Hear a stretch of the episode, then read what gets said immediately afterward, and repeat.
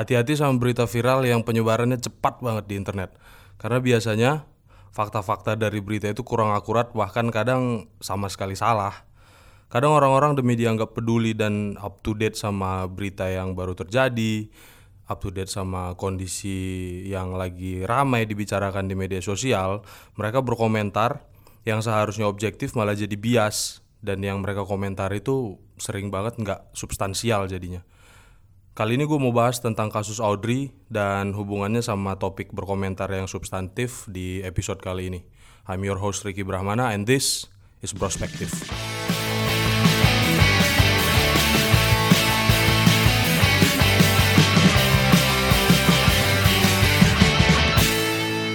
Thank you everyone and welcome back.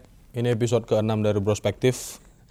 Nggak kerasa udah lewat seperempat jalan dari milestone yang gue rencanakan 20 episode sampai akhir tahun ini. Thank you untuk yang udah mendengarkan dan calon-calon pendengar gue tetap bertahan. you guys really encourage me to do more about this podcast. Uh, mudah-mudahan gue bisa keep up terus dan gue punya rencana setelah episode ke-10 di episode ke-11 gue mau ngundang tamu entah teman-teman gue atau siapalah gitu yang mau kolaborasi sama gue sekalian gue belajar untuk mewawancarai mereka juga. Sekalian gue juga ya membuat podcast ini lebih seru lebih menarik karena sudut pandangnya nggak cuma sudut pandang gue anyway uh, kali ini gue mau berkomentar tentang Audrey.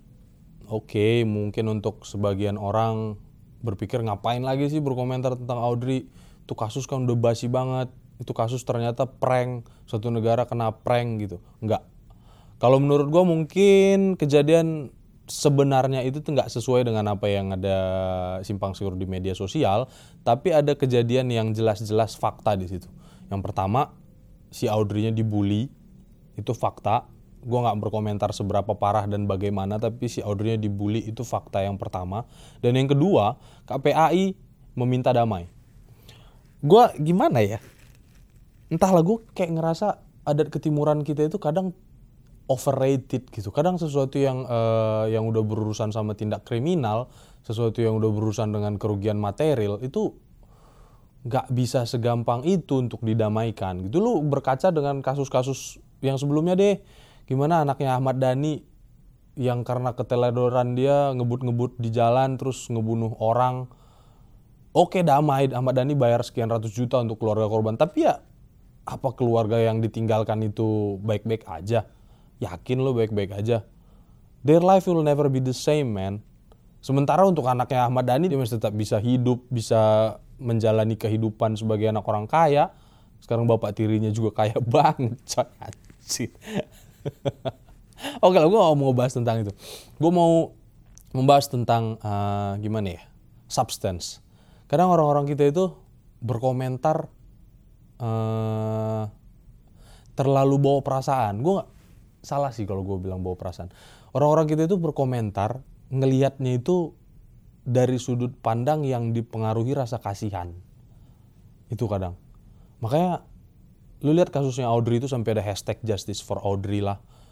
Pejabat, artis, youtuber, Atta Halilintar, Deddy Kobuzer, Raffi Ahmad, Reza Arab, semua berkomentar ngasih simpati ke Audrey yang menurut gue itu agak berlebihan dibandingkan dengan sekarang kasusnya yang udah ya gue nggak tahu apa kabar sih kasusnya sekarang gue juga nggak tahu. Sampai presiden dan Hotman Paris pun ikut-ikutan berkomentar. Ya bagus sih itu jadi menyadarkan kita kalau bully di negara kita tuh masih ada masih marak dan korbannya juga masih banyak banget. Tapi menurut gue banyak hal yang substansial tapi justru nggak dikomentarin di situ gitu. Orang-orang lebih berkomentar gimana uh, cewek-cewek yang tiga orang karena ternyata tiga orang bukan 12 orang. Cewek-cewek yang tiga orang itu menyakiti Audrey mereka itu melakukan kekerasan yang uh, apa nggak seharusnya orang melakukan itu sekejam itu gitu. Mereka masih selfie selfie di kantor polisi. Ya menurut gua mereka selfie di kantor polisi karena pada saat itu mereka nggak tahu kenapa mereka dipanggil ke sana. Mungkin begitu karena gue juga nggak ada di kantor polisi gitu kan tapi yang substansial dari kasus ini ya ya yang gue bilang tadi ada bully di sana ada masalah kekerasan di sana. Nah itu yang harus dikomentari itu itu. Gue ikut berkomentar dulu. Awal-awal kasus ini uh, muncul gue berkomentar. Lu bisa search di twitter gue di @ricky_brahmana gue berkomentar dua postingan tentang ini nggak panjang-panjang. Yang pertama itu gue bilang kalau nggak salah gue nggak nggak buka nggak buka twitter. Gue bilang orang-orang yang melakukan kekerasan macam ini itu biasanya ada masalah di kehidupan dia. Jadi dia nyari pelampiasan gitu. Kadang ada orang yang pelampiasannya ke ke dirinya sendiri atau ada pelampiasannya ke orang lain.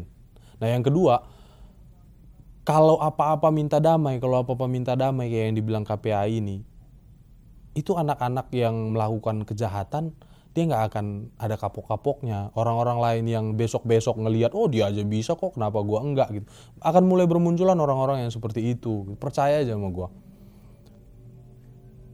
masalah guru yang dipukulin murid, masalah guru yang justru dilaporin karena dia nyubit murid. Pas zaman gue dulu, guru itu punya otoritas tinggi sama murid.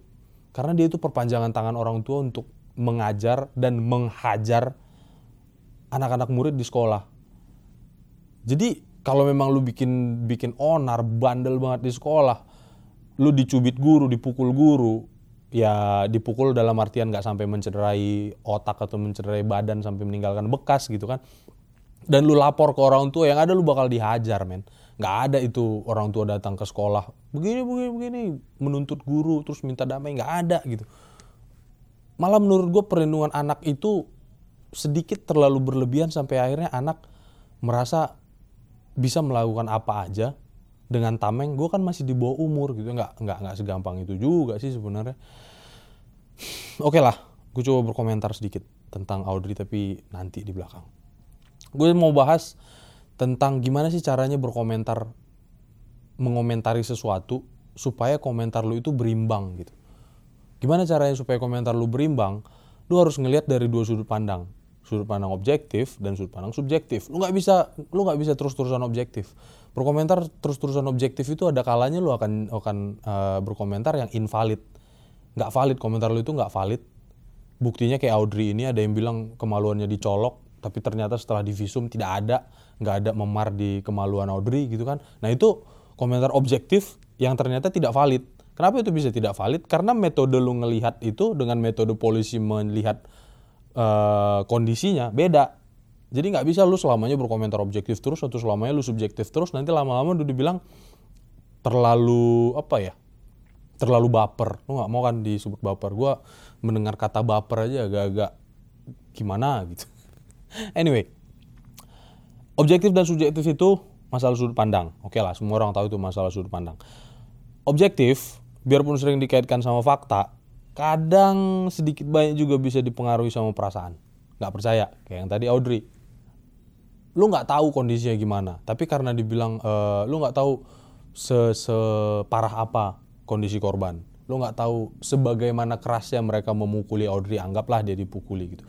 Tapi karena lu ngelihat pelaku itu justru selfie selfie di kantor polisi bikin instastory di kantor polisi emosi lu terpicu dan lu merasa ini orang-orang udah salah bikin begini lagi gitu. Dan akhirnya pendapat lu yang tadinya lu pikir objektif akhirnya jadi objektif plus bias. Nah itu. Kadang kondisi-kondisi seperti itu yang dimanfaatkan sama konten-konten kreator atau apalah untuk cari virality untuk bikin banyak viewer meraup adsense sementara lu ditinggalkan di belakang nggak dapat apa-apa hanya berkomentar berkomentar gitu aja tanpa mengubah apa pun gitu objektif walaupun kayak gue bilang tadi uh, apa bisa di bisa dipengaruhi sama bias objektif itu uh, jawabannya pendapatnya relatif sama. Lu tanya ke siapa pun kalau yang namanya objektif itu sama. Itulah yang ngebedain dia sama pendapat yang subjektif. Contohnya apa? Audrey dipukul. Lu lu tanya ke siapa pun saksi-saksi atau orang-orang yang memang melihat atau lu lihat dari video kalau ada gitu ya semua orang akan akan bilang setuju sepakat kalau Audrey dipukul. Itu pendapat objektif gitu kan? Nah sementara sudut pandang subjektif itu sudut pandang yang nggak bisa nggak bisa apa namanya ya nggak bisa cuma sekedar dilihat aja. Subjektif itu berbeda-beda tergantung orang yang merasakan gitu. Satu-satunya orang yang bisa berpandangan oh enggak enggak enggak satu-satunya juga sih. Sudut pandang subjektif itu kayak gini deh, lu tanya ke Audrey, sakit nggak? Oh sakit banget, aku sampai masuk rumah sakit, begini begitu, A B C D Q Z R M apa gitu. Nah, sementara ketika lu tanya ke, ke pelaku, mereka kan bilang enggak kok, cuman ditoel, enggak kok nggak dipukul, cuman didorong doang gitu. Ya gampangnya deh, nggak usah jauh-jauh. Gua suka mijitin kakinya bini gua. Menurut gua pijitan gue itu pelan, sementara menurut dia itu sudah sakit banget. Dia sampai melenting-melenting gua nggak tahu kenapa sementara menurut gue itu masih masih pelan. Tapi gua nggak bisa bilang begitu. Pendapat subjektif gua bilang pelan kok. Sementara bini gue bilang sakit banget. Nah gimana caranya untuk membuktikan pendapat siapa yang pas pendapat siapa yang benar pada saat itu? Lihat bekasnya. Kalau ternyata bekasnya ada memar berarti itu udah sakit banget. Tapi kalau ternyata bekasnya nggak ada memar nggak ada apa-apa ya ya mungkin dia aja yang lemah anyway balik lagi kayak yang tadi yang gue bilang objektif itu bisa salah nggak? Bisa. Bukan berarti karena apa ya? Bukan berarti karena dibilang itu pendapat subjektif selalu eh pendapat objektif itu selalu berdasarkan fakta pendapat objektif itu akan selalu benar. Enggak. Lu nanya ke dokter aja dok saya sakit apa? DBD lu tanya kalau lu langsung percaya ke dokter itu lu DBD ya apa ya? Ya lu bisa aja DBD tapi lu bisa aja enggak. Bisa aja lu karena demam atau tipes atau apa. Nah di situlah fungsinya di situlah pentingnya second opinion. Lu mungkin nggak mungkin sekarang kalau untuk penyakit penyakit pusing apa gitu lo nggak terlalu butuh second opinion. Tapi ketika lu datang ke rumah sakit dan lu di di di vonis kanker misalnya begitu. Anjing kalau lu percaya sama satu dokter aja yang bilang lu kanker men. Aduh takut sih karena gue pernah ini berdasarkan pengalaman pribadi. Dulu bini gue pernah ada kayak pembengkakan kelenjar di leher gitu.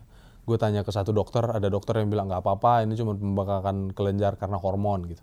Terus masuk ke dokter berikutnya dicek ternyata bilang ini kemungkinan ada tumor tapi gue nggak gampang percaya.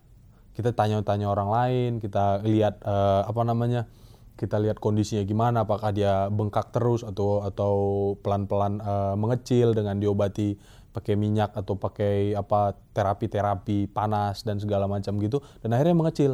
Berarti dari antara dua dokter yang bilang yang satu pembengkakan kelenjar karena hormon dan yang satu lagi bilang tumor, itu siapa yang benar? Nggak tahu juga. Tapi kalau misalnya gue percaya sama yang pembengkakan kelenjar karena hormon, otomatis ini nggak gue itu dong, nggak ada treatment dong. Dan atau kalau misalnya gue langsung percaya sama tumor, otomatis sekarang bini gue udah langsung ada operasi dong. Waktu itu bini gue akan langsung dioperasi lehernya ngelihat ternyata nggak ada tumor. Duitnya misalnya udah habis untuk operasi tumor, ternyata nggak ada tumor. Gitu. Tapi karena kita dapat second opinion dari opini pertama yang bilang nggak ada apa-apa, tapi kita tetap treatment dan dapat opini-opini kedua yang bilang ini kemungkinan begini, da, kemungkinan ada tumor tapi kita sudah uh, sudah siap-siap juga dengan treatment-treatment alternatifnya itu. Dan akhirnya kedua pendapat itu kita dengarkan. Yang mana yang kita ambil yang mana yang menurut kita benar gitu. Dan untuk untuk kasus yang kemarin itu mungkin yang kita ambil adalah uh, pernyataan dokter yang bilang itu cuma karena hormon. Karena buktinya setelah kita treatment dengan minyak setelah kita treatment dengan perawatan alternatif bukan kedukun ya coy. Kita treatment dengan perawatan alternatif itu mengecil. Oke ya puji Tuhan tidak ada masalah gitu. Nah itu tadi. Bukan berarti karena itu objektif itu akan selalu benar. Enggak. Kenapa objektif bisa salah? Yang pertama kriteria pengamatannya berbeda Nah, yang gue bilang, yang tumor tadi mungkin lihat by the book. Oh, kalau ada pembengkakan A, B, C, D, E, F, G kayak gini, itu tumor. Nah, dokter yang pertama tadi bilang ini pembengkakan, pembengkakan karena hormon. Dia mungkin tahu, istri gue baru melahirkan, istri gue lagi menyusui. Dan kalau kondisinya baru melahirkan dan lagi menyusui dan sesar, pembengkakan hormon itu mungkin ada. Kenapa? Karena waktu sesar itu nggak bersih, bla bla bla itu mungkin bukunya dia berbeda lah. Itu. Yang kedua, metode penelitiannya berbeda yang satu, nah, nah ini balik ke Audrey, kita balik ke Audrey ya. Metode penelitian yang berbeda.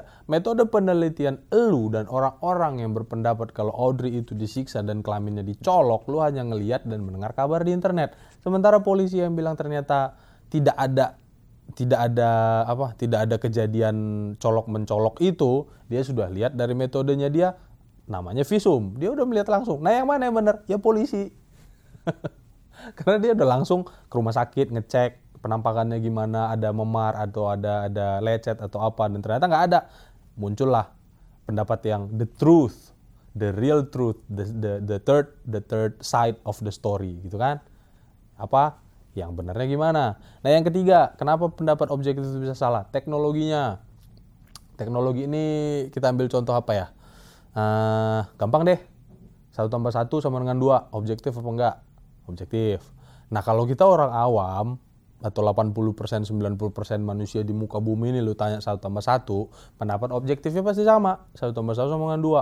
Tapi kalau lu tanya ke orang-orang yang ahli-ahli apalah gitu yang fisika terapan fisika kuantum teori bumi datar apa gitu mungkin mereka kan jawab satu tambah satu sama dengan tiga. Gue nggak tahu. Kenapa teknologi mereka untuk meneliti itu beda dari lu? Teknologi mesin atau teknologi otaknya mungkin gue nggak tahu lah. Tapi itu itulah kenapa pendapat objektif bisa salah nah kemudian pindah ke pendapat subjektif kalau pendapat subjektif kayak yang gue bilang di awal-awal banget tadi ini berbeda berbeda-beda antar pengamatan berbeda-beda antar antar orang yang uh, mengungkapkan pendapat Lu tanya ke Audrey, iya sakit banget. Lu tanya ke pelaku, enggak kita cuman colek-colek doang kok. Atau kita cuma toel-toel doang, kita cuma dorong pelan doang. Dia aja yang terjatuh, dasar kakinya lemah, apalah, lalalala gitu. Nah itulah pendapat subjektif.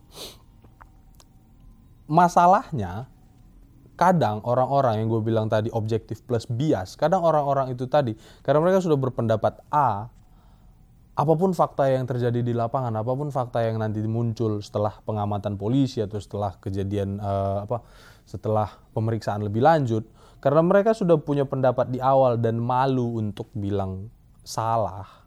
Orang-orang seperti inilah yang nanti bakal kekeh merasa kalau dia tetap menang walaupun sebenarnya kalah. gue nggak mau bilang afiliasi politik gue ke siapa tapi ya you know lah kondisi sekarang. Aduh, oke okay lah. Ah, serem sih gue berkomentar tentang itu. Anyway, karena tadi gue bilang objektif tidak selalu benar dan subjektif itu pun nggak bisa selalu di, dikait-kaitkan dengan perasaan atau baper. Cara yang paling pas untuk lu berkomentar sebelum lu berkomentar itu lu berpikir kritis supaya lu bisa comment on the substance. Lu tuh berkomentar ke hal yang udah jelas aja dah. Gak usah yang aneh-aneh, aneh-aneh. Lu nggak tahu siapa Audrey, lu nggak tahu siapa korban. Lu fokus aja ke apa yang lu tahu gitu. Apa yang lu tahu. Bully itu salah, kekerasan itu salah. Gue udah berkomentar di situ di di Twitter tentang bullying itu tidak seharusnya ada. Bullying itu terjadi karena mungkin mereka punya pengalaman masa lalu, entah disakiti di rumah, disakiti orang lain atau ya nggak tahu banyak hal-hal yang bisa bikin orang jadi jahat. Nggak cuman situasi dan kondisi, mungkin di kepala mereka juga dari lahir udah jahat. Nggak nggak. Kalau ada orang yang bilang eh, orang-orang terlahir inosen, uh, menurut gua hanya 98% benar karena ada 2% kayaknya manusia di bumi ini yang lahir udah psikopat Lo gak percaya, cek aja. Orang-orang yang memang dari kecil udah jahat, kayak yang dari kecil udah ah, membunuh binatang dengan berdarah-darah, tapi dia ketawa-ketawa atau nggak ada perasaan apa, perasaan takut, perasaan jijik, perasaan gentar gitu ya. Orang-orang itu mungkin terlahir ada sesuatu yang salah di kepalanya. Yang kedua dari kasusnya Audrey itu, bullying salah. Yang kedua KPAI atau bukan KPAI-nya sih, jangan jangan terus-terusan ah, itu dah jangan jangan terlalu gampang bilang damai. Kalau untuk sesuatu yang uh, perdata, sesuatu yang hanya melibatkan perasaan kayak misalnya dia menyakiti perasaan dengan ngomong apa lu sinting atau lu apa lu gila lu gitu kan hanya ngomong hanya ngata-ngatain gitu oke okay lah kita bisa berdamai karena nggak ada yang disakiti kan lu perasaan lu doang ya men kalau lu segampang itu sakit hati dengan omongan orang aduh gimana ya? Bumi ini lama-lama makin makin lama itu bukan makin baik lama-lama makin jahat. Lu harus siap dengan dengan kondisi-kondisi seperti itu. Lu lihat aja orang-orang sekarang anjing itu udah dipakai jadi koma kadang jadi titik. Ah, bla bla bla bla anjing. Bla bla bla bla anjing. Ya lu kalau sakit hati dengan omongan seperti itu lu gak akan bergaul dengan orang-orang lagi lah. Lu bergaul dengan Google bot aja sana supaya dia ngomongnya pakai kaidah bahasa Indonesia yang disempurnakan. Nggak ngerti. Tapi itu tadi kalau sesuatu udah melibatkan melibatkan pidana melibatkan kekerasan kekerasan atau ada kerugian kerugian ima, eh, kerugian material jangan segampang itulah berdamai. Lu harus ngelihat itu betul-betul gimana caranya supaya kejadian itu tidak terulang lagi. Ya mungkin eh, sedikit bias juga kayak misalnya kasus-kasus hukum ada anak kecil mencuri untuk makan gitu ya. Objektif objektivitasnya adalah anak itu mencuri dan harus dihukum. Tapi ya lu harus ngelihat juga dari segi moralnya gitu kan. Walaupun dia dihukum lu juga harus harus apa harus berpikir gimana caranya supaya anak kecil itu tidak mencuri lagi gitu. Kayak kasus yang nenek-nenek dipenja dipidanakan karena dia nyuri ubi gitu kan hakimnya menjatuhkan pidana jeder nenek ini harus dihukum membayar denda sekian juta gitu. Tapi hakimnya juga bilang sama orang-orang di sekitar dan untuk ngumpulin uang dia juga ngumpulin uang untuk ngasih ke nenek itu supaya nenek itu bisa bayar denda. That's the right solution. Lu menegakkan hukum tapi lu juga menegakkan tanggung jawab moral. Itulah yang kadang agak-agak sulit sebenarnya negara ini tapi ya gue nggak bilang itu mustahil tapi lu harus belajar juga. Kita harus belajar juga tentang itu gitu. Karena moral sama yang namanya norma-norma itu gimana pun dipaksakan sebagaimanapun itu akan tetap subjektif sih. Lo nggak bisa lo nggak bisa bikin uh, lu nggak bisa menghilangkan tanggung jawab moral, lu nggak bisa menghilangkan tanggung jawab uh, normatif, tanggung jawab kemanusiaan lu hanya demi objektivitas itu salah sih menurut gua. Kalaupun ada negara-negara atau ada orang-orang yang berbuat seperti itu, ya lu lihat aja itu nggak akan ada kedamaian di situ. Kedamaian dalam artinya bukan bukan itu ya bukan perdamaian yang tadi. Nggak ada nggak ada kesejahteraan perasaan lah di situ. Karena ya gimana? Kayak yang gue bilang tadi nggak bisa lu selamanya objektif dan nggak lu nggak bisa selamanya subjektif juga. Dua-duanya harus jalan-jalan berbarengan seimbang supaya harmonis lu bisa berpikir kritis uh, you can still you can still commenting on the substance. Inti dari permasalahannya dapat. Lu juga nggak nggak terlalu terburu-buru untuk berkomentar. Lu menunggu kondisi yang tepat. Kayak sekarang kasusnya udah mulai jelas. Polisi juga udah mulai uh, udah selesai atau udah gimana. Tentang kasusnya udah udah melihat fakta-fakta baru udah penyelidikan baru lu berkomentar. Jadi besok-besok lu nggak perlu klarifikasi permintaan maaf, maaf saya sudah kena tipu, kena prank kayak film Dono Kasino Intro gitu. Oke okay, anyway, segitu aja dulu untuk topik kali ini. Gue cuma mau ngajak lu untuk berpikir lebih kritis aja. Kita berkomentar yang substantif, melihat dari sudut pandang yang benar-benar jelas aja, jangan berkomentar dari sudut pandang abu-abu ya oke okay, banyak hal-hal yang abu-abu di dunia ini sekarang. Di negara ini banyak hal-hal abu-abu. Tapi lu lihat dari sudut pandang yang jelas aja. Kalau memang lu belum punya belum punya sudut pandang yang betul-betul jelas lebih baik tidak usah berkomentar daripada harus klarifikasi dan minta maaf ujung-ujungnya. Ah dan sedikit tambahan info. Podcast ini mungkin gue tayangkan hari Selasa nggak kayak biasa lagi yang gue tayangkan hari Jumat. Ini demi exposure karena gue baca ada penelitian yang bilang podcast bukan podcast uh, upload sosial media itu paling bagus hari Selasa karena di situ orang udah mulai tenang nggak ada kerumitan pekerjaan di hari Senin lagi dan mereka udah cenderung punya waktu lebih banyak untuk bongkar-bongkar internet.